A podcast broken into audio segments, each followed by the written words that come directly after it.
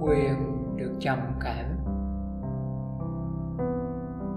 Một người gần 30 tuổi như mình, một người từng vui vẻ, chia sẻ, động viên những đứa em về những vấn đề gặp phải trong cuộc sống mà lại có ngày bị trầm cảm.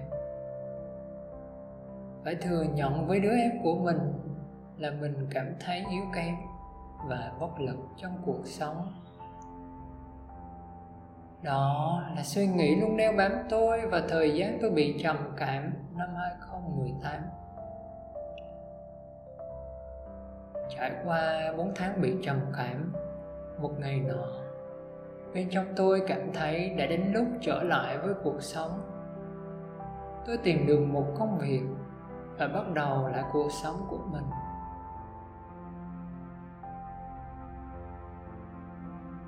Sau này khi tôi nghe một người nói chuyện với những bạn trầm cảm, tôi nhận ra phần nào lý do khi xưa đã giúp tôi quay lại với cuộc sống bình thường.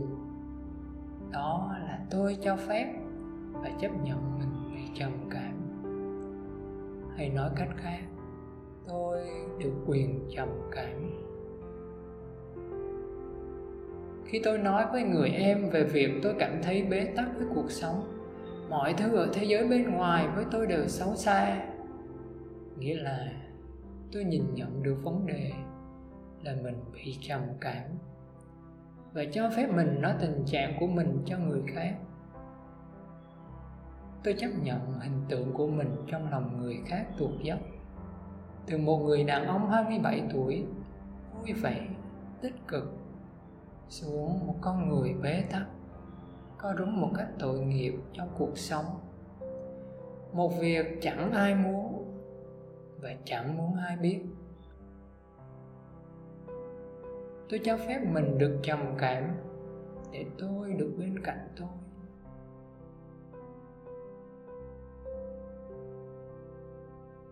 Khi có phần nào sự chấp nhận đó, tôi bớt phải mất năng lượng tiêu cực cho việc chống lại thực tại rõ ràng là tôi đang bị trầm cảm.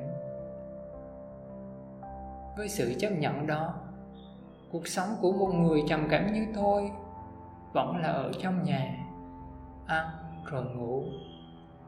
Nhưng mức độ chống đối với việc trầm cảm dần bớt lại.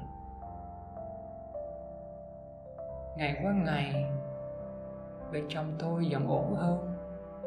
Và đến một ngày tôi đã bước ra trở lại với cuộc sống. Và giờ đây ngồi viết những dòng chia sẻ này đến mọi người. Và khi viết những dòng này, tôi cũng mong muốn người thân của những người trầm cảm hãy cho họ cái quyền được trầm cảm. Để quá trình chấp nhận mình của những người trầm cảm được thuận lợi và dễ dàng hơn. Mong những điều tốt đẹp luôn đến với mọi người.